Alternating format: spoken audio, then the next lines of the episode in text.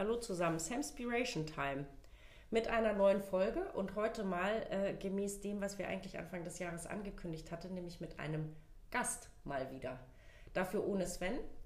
Und ich freue mich sehr, ähm, dass Phil heute mit mir zusammen ein bisschen über Achtsamkeit, über Herz und Verstand philosophiert. Ähm, ich kenne Phil aus meiner Yoga-Welt. Vielleicht magst du ein bisschen was zu dir sagen und schön, dass du da bist. Danke, schön hier zu sein. Ähm, ich habe Sophie kennengelernt im, im Yogaraum Hamburg und ähm, da hat sie eine Ausbildung gemacht zur Yogalehrerin. Und ich bin jemand, der ähm, seit etwa 30 Jahren in der Yoga-Welt unter anderem unterwegs ist und ähm, sich sehr beschäftigt mit der Philosophie von Yoga, ähm, mit der Achtsamkeit, also eher buddhistisches Yoga ähm, und mit Atemgeschichten. Mhm. Und hast ja dann, wenn du sagst 30 Jahre, auch eine ganz schön lange Reise hinter dir, schon in, äh, sozusagen in deiner, in deiner Yoga-Welt. Ähm, ist eigentlich krass, ne? Die Ausbildung, das ist schon acht Jahre her jetzt. Also äh, manchmal kommt es mir vor wie gestern, aber nein, es ist tatsächlich acht Jahre her. Und ähm, ich, ich steige mal ein bisschen retrospektiv provokant ein. Über die acht Jahre haben wir uns ja immer mal wieder getroffen, Gott sei Dank, wo ich, wo ich sehr dankbar bin für. Und ich empfinde dich heute anders, als ich dich vor acht Jahren in der Yoga-Ausbildung empfunden habe. Und ähm, mein Guess, also ich, ich rate jetzt mal, was so meine Wahrnehmung daran ist, dass es, dass es doch durchaus was damit zu tun hat, wie sehr intensiv du dich in den letzten Jahren mit dem Thema Achtsamkeit beschäftigt hast. Das ist mir aufgefallen, ich glaube, vorletztes Jahr war ich in einem, in einem Workshop von dir zum Thema Achtsamkeit. Ähm, und da hat mich das sehr beeindruckt, wie wie gut du für meine Wahrnehmung das zusammengebracht hast, auf der einen Seite aus dem spirituellen Yogischen kommend, aber ganz klar auch sozusagen die unsere rationale wissenschaftliche Welt dazu zu betrachten, weil das fand ich hat so wunderbar einfach gemacht, ähm, aus, dem, aus dem Yoga kommend, so viel davon irgendwie in unseren ganz normalen Alltag integrieren zu können. Also das hatte so gar nichts Abstraktes mehr und es hat mir total gut gefallen. Während ich dann vor acht Jahren, vielleicht hat es aber auch mit dem Unterrichtsstoff was zu tun gehabt, war vieles von dem, was ich von dir gelernt habe, für mich damals äh, noch ein bisschen sehr abstrakt. Hm. Ich glaube, das ist vielschichtig. Ähm, auf der einen Seite war ich, glaube ich, in der Krise vor acht Jahren. Da war in der Yoga-Forschung ähm, ein bisschen rausgekommen, wie viele von den Asanas, den modernen und wie viel vom modernen Yoga im Grunde genommen gar nicht traditionell aus Indien kommt sondern aus, aus westlichen Gymnastiksystemen teilweise abgekupfert wurde. Und das hatte mich, ähm, das hatte mich ganz schön getroffen. Ich hatte halt, ich bin sehr romantisch, glaube ich, und bin auch ähm, natürlich, ähm, als ich mit Yoga angefangen habe, dann sehr tief eingestiegen und romantisch war das ähm, Optimum, nach Indien zu gehen. War also äh, viele Jahre in Indien und hatte ähm, für mich das romantische Yoga gemacht und in den Bergen gelebt und ähm, in Klöstern und so weiter und dachte, was ich machen würde, wäre jetzt sehr traditionell und ähm, das romantische, tolle, ursprüngliche Yoga. Und diese Blase platzte vor etwa 10, 11 Jahren und da war ich sehr am Kämpfen vor 8 Jahren. Ähm, mit mir selber, mit ähm, meiner Romantik, die den Bach runtergegangen war, ähm, mit der Frage, ob es wirklich noch Yoga ist, was wir hier machen. Mittlerweile habe ich damit sehr viel Frieden gefunden. Und ich glaube, das hast du auf der einen Schiene gemerkt. Mhm. Auf der anderen Seite habe ich dann für mich entschieden, ähm, nach diesem Prozess des Hinterfragens, diese moderne Asana und das Bewegte, ob das jetzt im Vordergrund steht, ob ich nicht vielleicht wieder ähm, zu meinen Wurzeln eigentlich zurückgehe und die Achtsamkeit, das Langsame, das Sitzen, das Gehen in den Vordergrund stelle. Ähm, habe das dann gemacht und ja, ich glaube, das hat mich auch ein bisschen mehr ähm, bei mir ankommen lassen. Gleichzeitig habe ich ähm, in dem Zeitraum mehr und mehr Zeit auf einem Stück Land verbracht, das ich gekauft hatte. Und ich glaube, das hat mich sehr geerdet und viel mehr ins Leben gebracht, jetzt ähm, verantwortlich zu sein für ein Stück Land. Und das mag ich. Ich habe ein Stück Land in Australien, ähm, meine Heimat seit 18 Jahren. Ähm, diese Idee der, der Ureinwohner Australiens, der Aboriginals, der First Nation Leute, ähm, dass man äh, der Guardian ist für sein Land ähm, und das habe ich mir sehr zu Herzen genommen. Und das hat mich sehr ähm, geerdet und sehr ähm, viel mehr im Leben ankommen lassen. Und ich glaube, das trägt jetzt Früchte, dieses ähm, geerdeter Sein, dieses große Interesse, die Verbindung zu sehen zwischen spirituellen Welten und vielleicht auch ein bisschen weniger romantisch dabei zu sein. Ähm, und vielmehr zu sehen, hey, da ist eine ganze Menge Romantik im täglichen Leben, eine ganze Menge Romantik im ähm, auf seinem Land rumbuddeln und Dinge wachsen sehen ähm, und diese kleinen Sachen in den Vordergrund zu stellen und nicht in riesengroßen romantischen ähm, spirituellen Seifenblasen zu denken und ein Stück weit auch ähm, dadurch den Selbstanspruch so hoch zu schrauben, dass ich glaube ich damals auch noch in meinem Unterricht sehr viel angespannter war, weil einfach mein, mein Selbstverständnis als Lehrer, ähm, ich hatte mir sehr viel Druck gemacht, der, der perfekte Lehrer zu sein und alles äh, haargenau und ähm, richtig rüberzubringen. Das stimmt, ähm, ja. Und ich glaube, das, das, das war wahrscheinlich auch so ein bisschen was, mhm. was du damals gespürt hast. Ja, das trifft ja. ganz gut, ja. Genau, so ein bisschen diese Anspannung. Ich glaube, ich hätte das damals nicht benennen können. Ähm, obwohl, obwohl ich schon äh, hätte sagen können, dass du sehr dass du sehr akribisch und sehr anspruchsvoll bist. Du warst ja auch, du warst ja auch uns gegenüber anspruchsvoll. Also das war ja, das war ja nicht immer ein Pappenstiel, wenn man dann nach einer Stunde Meditation mit eingeschlafenen Füßen aufgestanden ist und du einem dann erstmal irgendwie um die Ohren gehauen hast, dass das ja alles einfach noch irgendwie gar nichts war, was man da jetzt gemacht hat. Ähm, nein, Quatsch, aber ja, das stimmt, das stimmt.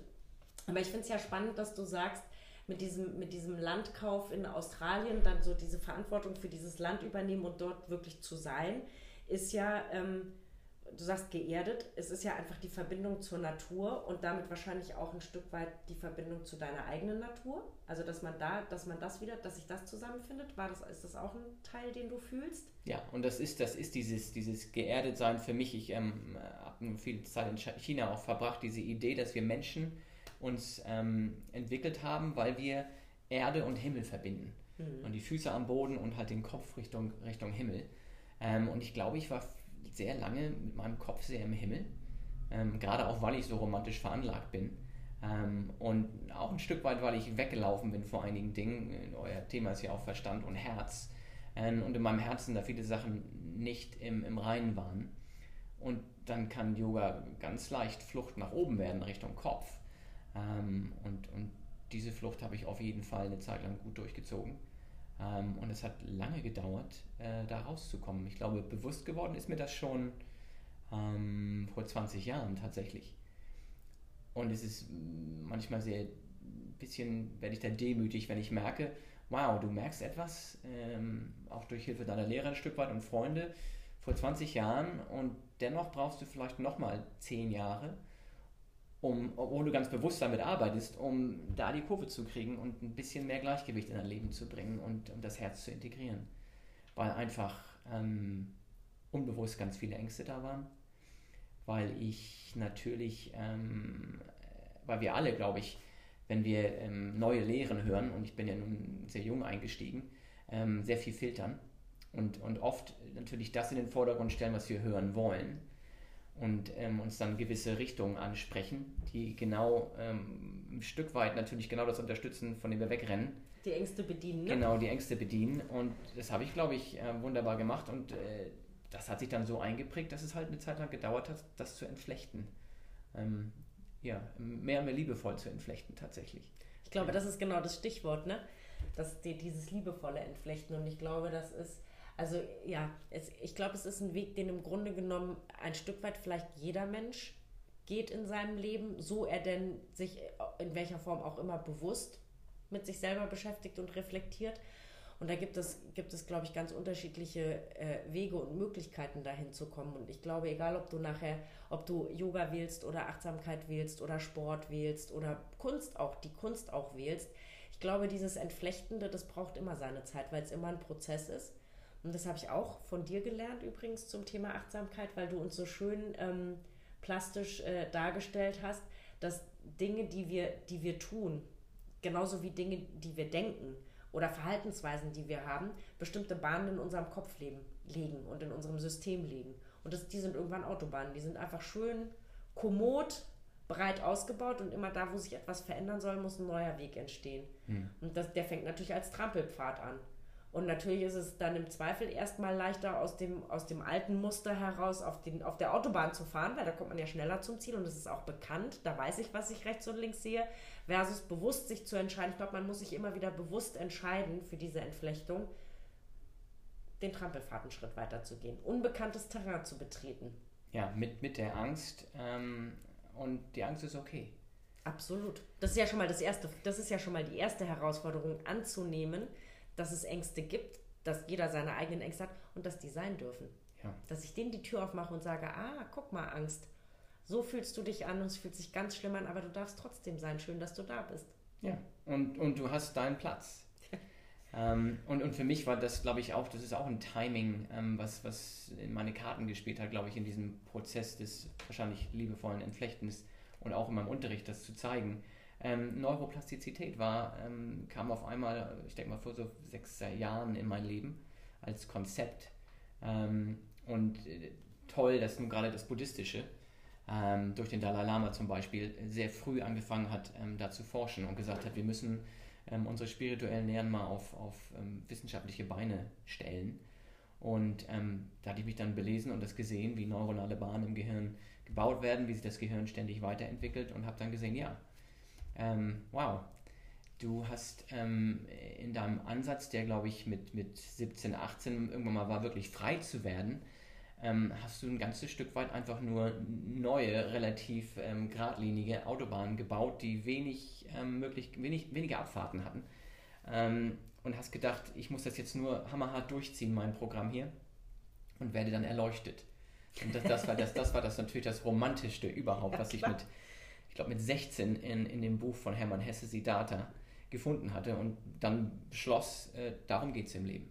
Okay, war das, ja. war, war tatsächlich der Siddhartha, war der tatsächlich für dich so ein bisschen der initiale Funken, dich damit zu beschäftigen und dann diesen Weg zu gehen?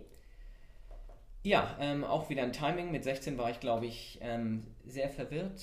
Ähm, Wie so viele von uns in dem Alter. Ja, ähm, hatte eine, eine, vielleicht nicht meine erste, aber hatte auf jeden Fall eine, eine Krise, eine Sinnkrise ähm, habe gerade beschlossen, dass, dass dieses ähm, relativ wilde Rebellenleben, was ich vorher hatte, so von 13 bis 16, ähm, mich nicht glücklich macht, ähm, zerstörerisch auf mich selbst wirkt, auf mein Umfeld.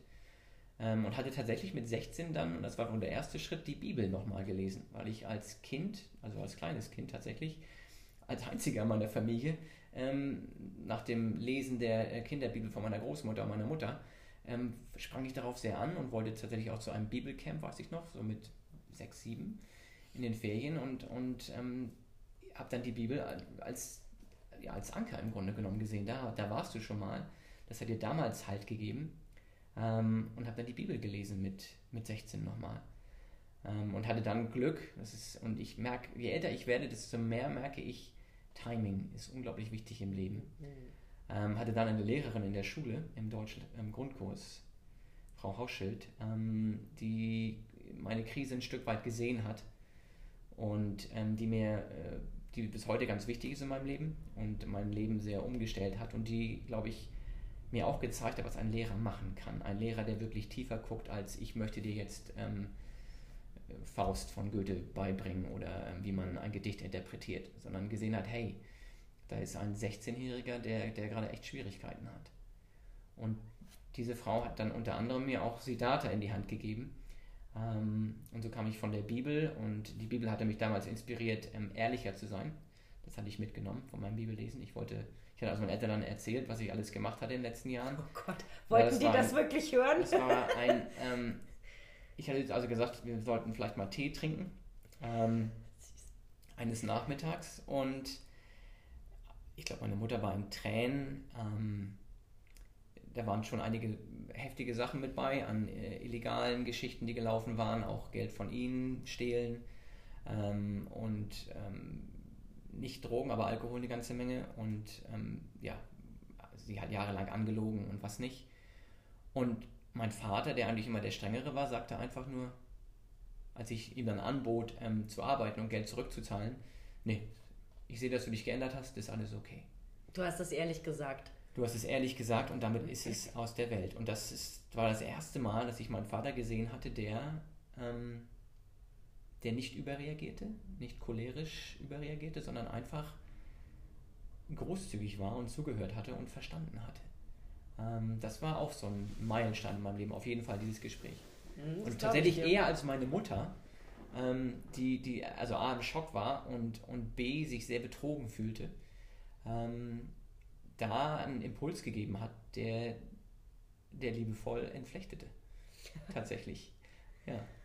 Und daraufhin hast du dann beschlossen, die, mit, die, mit Siddhartha und mit der Ehrlichkeit und der Bibel hast du dann äh, beschlossen, okay, das mit dem, mit dem Yoga und so, das will ich jetzt dann doch ein bisschen genauer wissen. Ja, ich habe dann in der Ehrlichkeit, glaube ich, festgestellt durch Siddhartha auch, ähm, hey, du weißt gar nicht, was du willst. Weil in diesem Buch Siddhartha ja der, der Protagonist, die Hauptperson, Siddhartha, ähm, sehr schnell und sehr früh weiß, was er eigentlich will. Und es ist Erleuchtung und ähm, sehr früh auch weiß, dass die Tradition, in der er äh, aufgewachsen war, ähm, die, die Priestertradition in Indien, ähm, mit den Ritualen und so weiter, dass, dass die schöne Seiten hat, aber ihn nicht wirklich ansprach und äh, seiner Ansicht nach, seiner jugendlichen Ansicht nach auch nicht ähm, radikal genug war, um ihn wirklich zu befreien.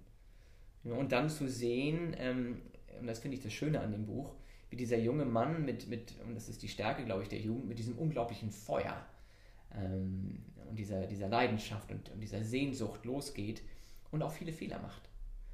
Und am Ende nicht nur trotz, sondern aufgrund seiner ähm, vielen Fehler tatsächlich an sein Ziel kommt. Ähm, und dass aber auch sein bester Freund, der einen ganz anderen Weg nimmt, auf seine Art an sein Ziel kommt. Ähm, und diesen Mut von Hermann Hesse, nicht nur ähm, ein, ein Pendant, ein Gegenspieler zum Buddha ähm, in diesem Buch zu erschaffen, sogar noch Siddhartha zu nennen, wie der Buddha selber. Ähm, und die treffen sich sogar.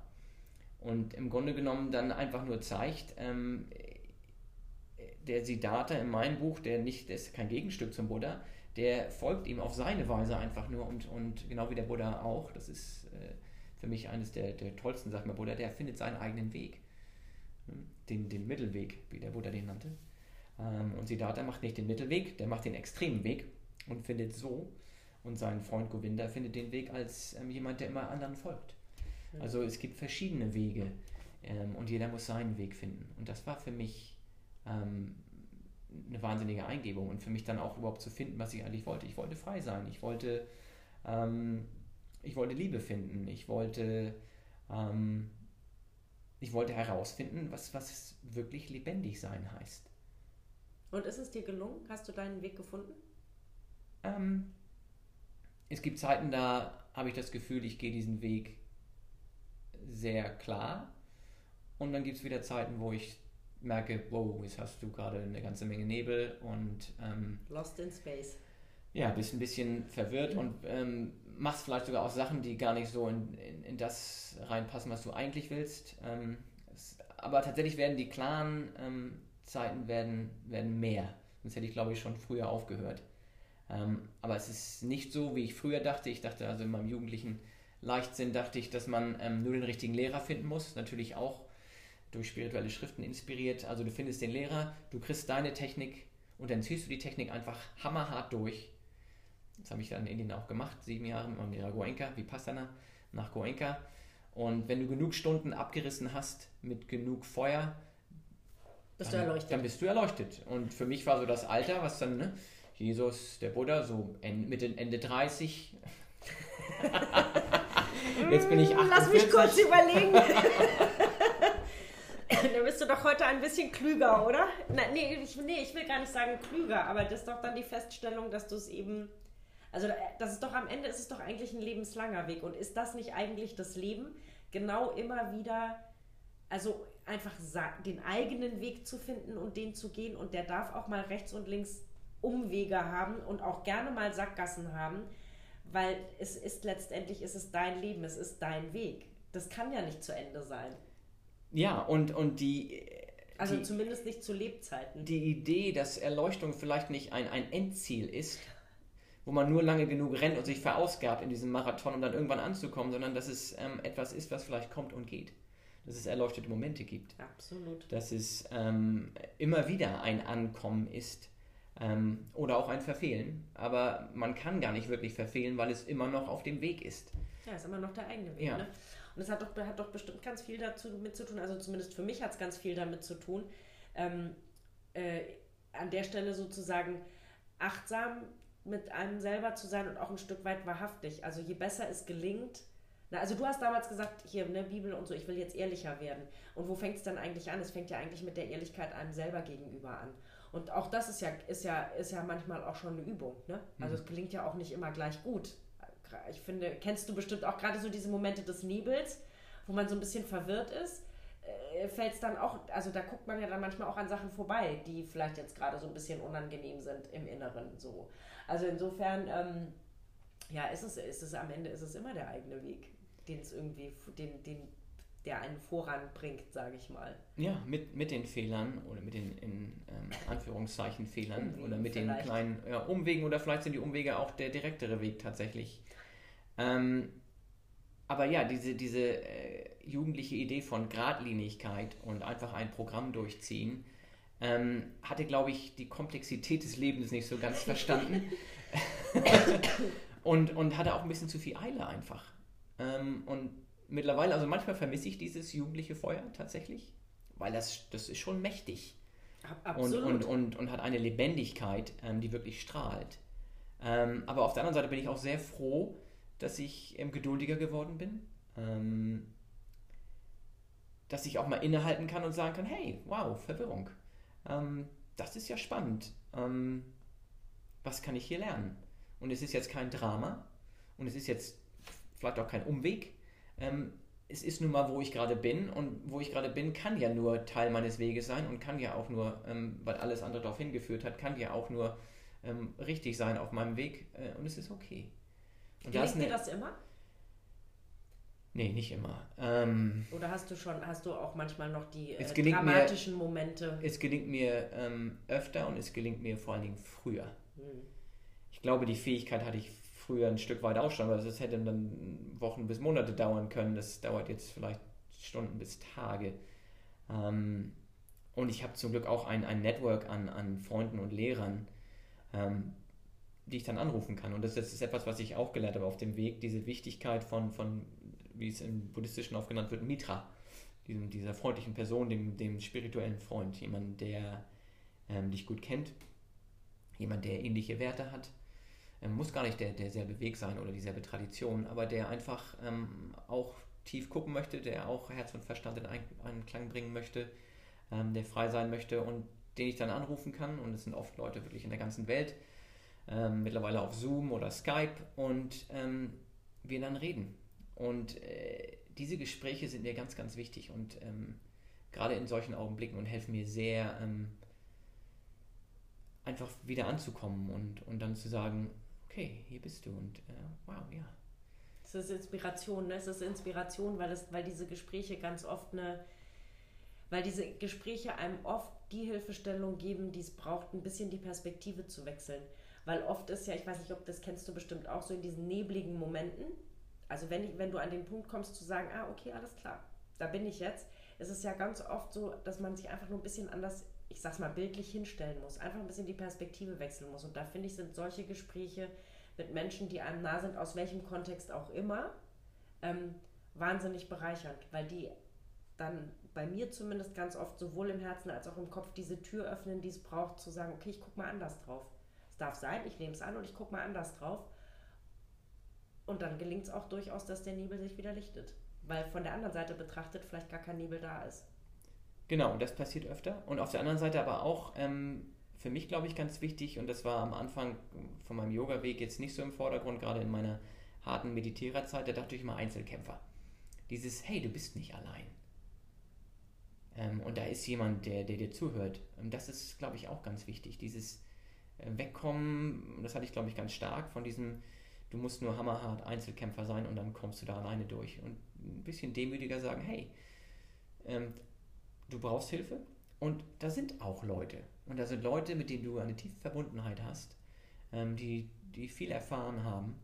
Ja, und die, der halt diese, diesen großen Vorteil haben, aus einer anderen Perspektive sich das Ganze angucken zu können. Und genau, aus der Perspektive muss es auch gar nicht so neblig sein. Die sagen dann einfach nur, hey, ich habe das Gefühl, da ist eigentlich eine ganze Menge Klarheit bei dir. Da scheint nur dies und das, das kenne ich aus deiner Vergangenheit, gerade wieder ein bisschen Thema zu sein. ähm, guck da doch mal. Ja. Ja, ist, aber am Ende ist es doch eigentlich so, äh, kenne ich, habe ich auch, ich glaube, ich, ich, glaub, ich habe es von dir gelernt. Oder aber auch Lance oder aber auch bei euch beiden, ist dieses Thema, ähm, ne, der, der, der Lehrer im Yogischen, der Guru, ähm, zeichnet sich ja eigentlich dadurch aus, dass er nicht nur Lehrer ist, sondern gleichzeitig immer Schüler bleibt. Und ich finde, dieses Bild, ich finde, in diesem Bild findet sich all das eigentlich wieder. Ne? Zu sagen, also du, du bist ja jetzt jemand, der lehrend tätig ist. Das ist ja, ist ja nicht nur deine Berufung, sondern ein Stück weit auch dein Beruf. Und für mich hört es sich jetzt so an, wenn du sagst, Mensch, dieses Verstehen und Lernen, da gibt es da eine Community, ich bin eingebunden, ich bin verbunden, ist ja dann die zweite Seite, nämlich Schüler zu bleiben. Ja. Ne? Und eben nicht, weil man Lehrer ist, ähm, äh, sozusagen äh, der vermeintlich Allwissende zu sein, sondern ganz klar zu sagen, ja, ich weiß Dinge, aber ich weiß auch ganz vieles nicht. Und in diesem Austausch des Lehrens lerne ich selber auch. Das, also das, das finde ich, das finde ich unglaublich beglückend im, im spirituellen oder im Leben, ist dieses, ja, eben dieses Wissen drum, verbunden zu sein, angebunden zu sein. Und dass die Dinge, wie sie sind, sein dürfen, der Nebel auch sein darf, weil es gibt Verbindungen, Menschen, Konstellationen, Situationen, aber auch meine eigene innere Kraft, ähm, dass sich der Nebel irgendwann auch wieder lichtet. Ne? Also so dieses Vertrauen darin, nicht unterzugehen. Ja, und wir sind hier zusammen. Und ich glaube, das hast du ähm, vor acht Jahren in meinem Unterricht auch noch nicht. Da war ich noch nicht so äh, gefühlt eingebunden in die Klasse. Da nee. dachte ich, ich muss der Führer sein, mhm. der die, die Laterne hält und ähm, voranschreitet ähm, und darf nicht im Nebel sein. Und ähm, heutzutage vielmehr, hey, wir sind hier zusammen und lernen zusammen. Und wir haben alle unser Päckchen und wahrscheinlich viele Päckchen, auch der Lehrer. Und ähm, die Kunst des Lehrers ist es vielleicht, ähm, ja, mit Herz und Verstand das, das zeigen zu können und mit einer gewissen Klarheit äh, und Ehrlichkeit auch zeigen zu können, hey, ähm, Vorsicht mit perfekt. Ähm, ich glaube, perfekt, das glaube ich nicht mehr, ist es nicht mehr, ähm, sondern das hat ähm, Ram Das ähm, sehr schön immer Grist for the Mill genannt. Das sind hier, das ist genau, eine, eine Mühle kann nur malen, wenn, wenn etwas drin ist, was gemahlen wird. Und, und da ist es, auch der Lehrer hat Sachen, die gemahlen werden und das können wir hier mit einbringen. Mhm. Ähm, ein bisschen aufpassen dabei, dass es jetzt nicht so eine, ähm, es geht hier nur um mich und meinen Weg, ähm, Geschichte wird im Unterricht. Aber das hat ähm, A dazu geführt, dass ich meinen Schülern mich näher fühle. Und B, ich habe gemerkt, ich verbrauche viel weniger Energie beim Unterrichten weil ich ja nicht mehr alles tragen muss und nicht mehr perfekt sein muss. Nee, du kannst und mein Gott, was habe ich mir da aufgebürdet?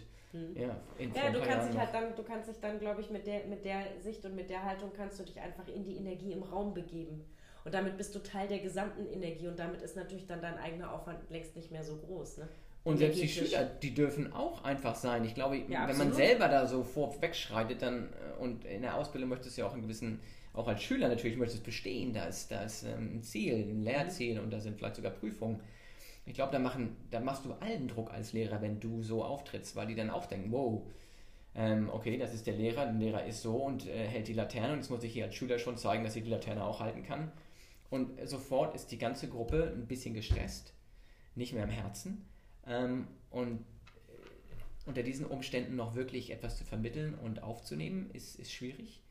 Ähm, und ich glaube, da bin ich tatsächlich ein bisschen gewachsen in den letzten Jahren, von vor acht Jahren bis jetzt. Aber das, das wird noch weitergehen und da ist noch Luft nach oben. Bist du immer noch gerne Lehrer? Ja. Ähm, durch diese Lehrerin damals, Frau Hauschild, ähm, habe ich gesehen, also die hat, glaube ich, ein Stück weit, ich war damals suizidgefährdet, mein Leben gerettet. Ähm, und hat mein Leben auch nicht nur gerettet, sondern dann auch wirklich tatsächlich in eine völlig neue Bahn gelenkt.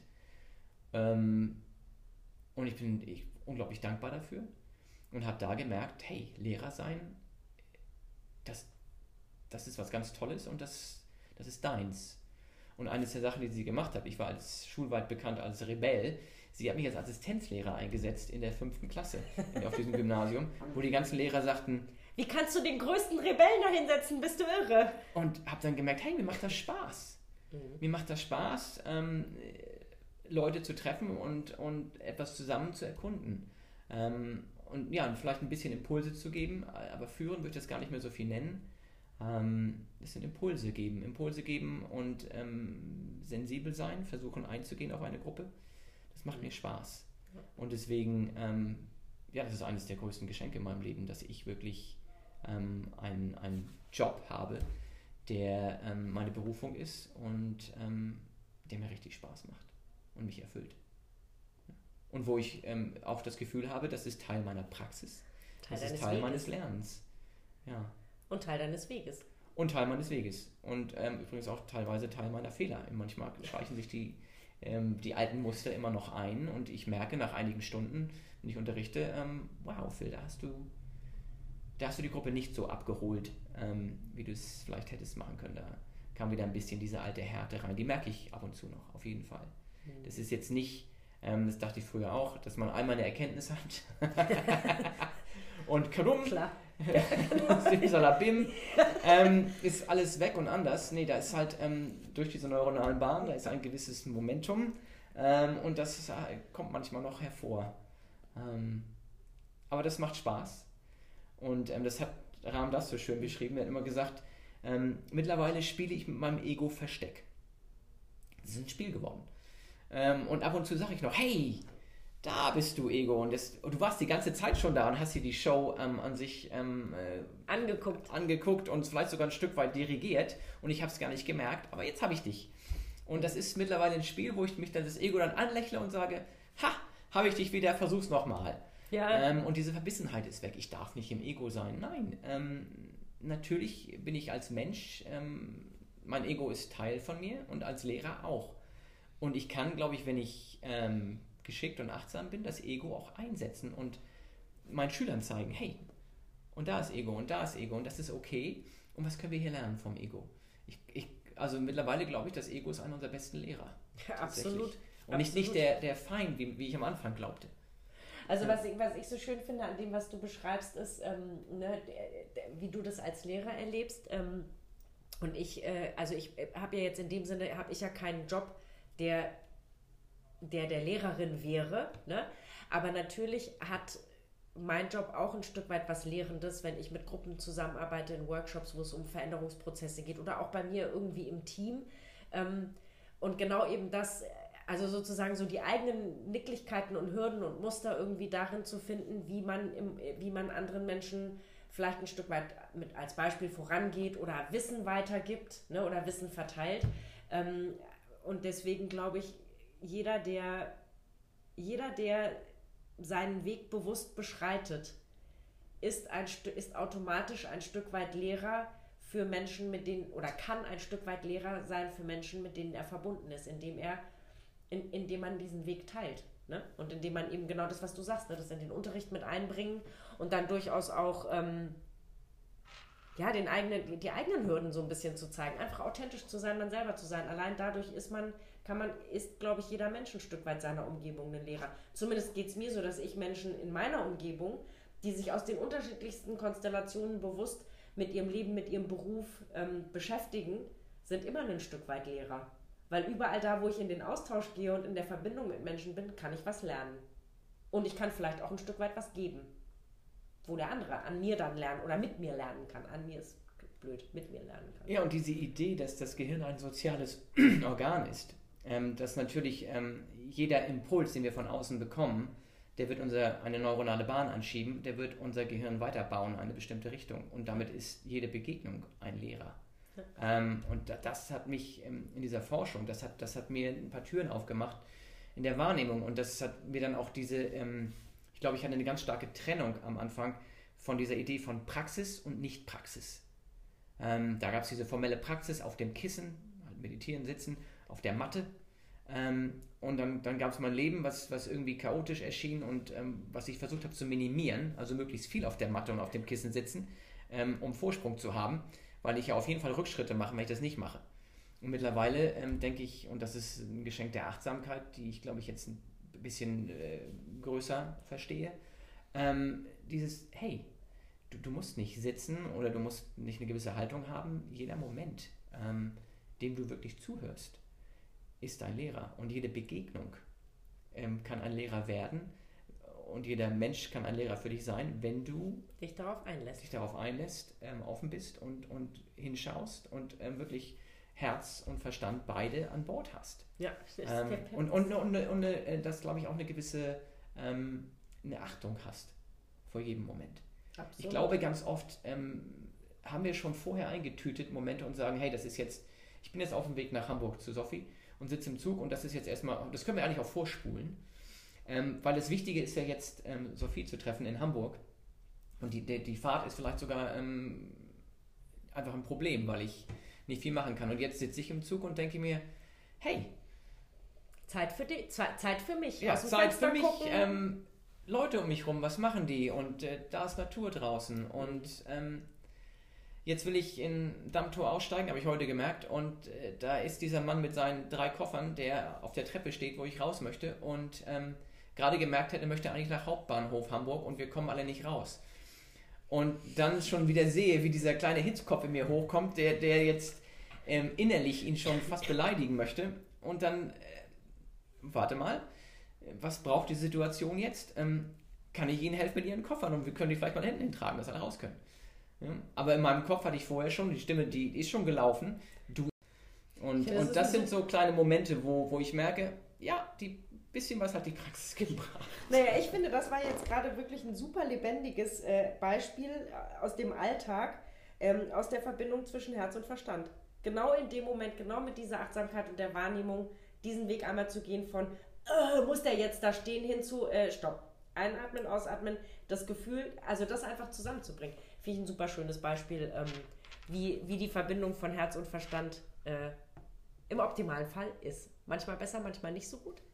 Ähm, fand ich auch jetzt ehrlich gesagt eine ziemlich schöne Geschichte zum Abschluss unserer Podcast-Folge heute. Also mal abgesehen von der Tatsache, dass wir beide wahrscheinlich noch, wir könnten heute, glaube ich, einen Zwei-Stunden-Podcast machen und hätten uns immer noch was zu erzählen. Ähm, lieber Phil, du weißt, wir haben zum Schluss immer ein bisschen die Rubrik Take-out. Ein äh, irgendetwas, was wir unseren Zuhörern und Zuhörerinnen gerne mit auf den Weg geben wollen äh, im Nachklapp zu diesem Podcast. Mhm. Und weil du der Gast bist, gebührt dir heute die Ehre des Takeouts. Gut, als Takeout ähm, möchte ich einfach eine, eine Mini-Achtsamkeit in, in diesem im Sinne von nicht mehr so viel trennen zwischen ähm, formeller Praxis auf dem Kissen und ähm, das Leben. tägliche Leben, was dann vielleicht Rückschritte ähm, bringt. Ähm, und zwar ein, ein kleines Ankommen. Und das ist etwas, was ich in meine Praxis oder mein Leben eingebaut habe.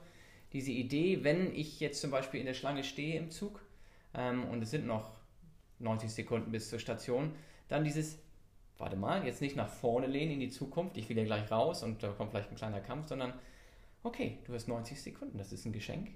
Ähm, und dann schließe ich oft meine Augen, mache ich jetzt hier im Sitz auch. Ähm, und das kann ganz kurz sein, aber das ist, glaube ich, ein mächtiger Impuls, auch neuronal, um die Bahnen zu bauen.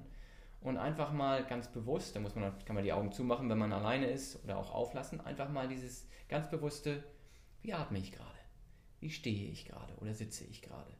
ähm, diese, diese kleine, ähm, dieses kleine Innehalten und einfach mal reinspüren, wo bin ich gerade. Und es könnte auch sein, dass ich jetzt schon, dass ich merke, oh, ich bin ängstlich. Ähm, wow, ich habe so ein bisschen Angst, ob ich hier jetzt rauskomme, weil es eine ganz schön lange Schlange aus dem Zug rauszukommen. Und was brauche ich hier? Was, was braucht die Situation? Ähm, das ist was, was ich, was mir, glaube ich, auch gerade da geholfen hat, dieses, hey, immer wieder die kleine Chance zu nehmen, ob es an der Ampel ist, ob es, wenn ich mich irgendwo hinsetze im Restaurant ähm, und die Karte noch nicht da ist, diese kleinen Momente mitzunehmen und zu sagen, okay, ganz bewusst. Anhalten. A, Geschenk. Ja, es, mhm. ist, ist jetzt nicht das Wichtige, ist nicht das Bestellen gleich. Das Wichtige ist, hey, du bist jetzt hier angekommen. Wie sitze ich gerade? Wie stehe ich gerade? Was macht die Atmung?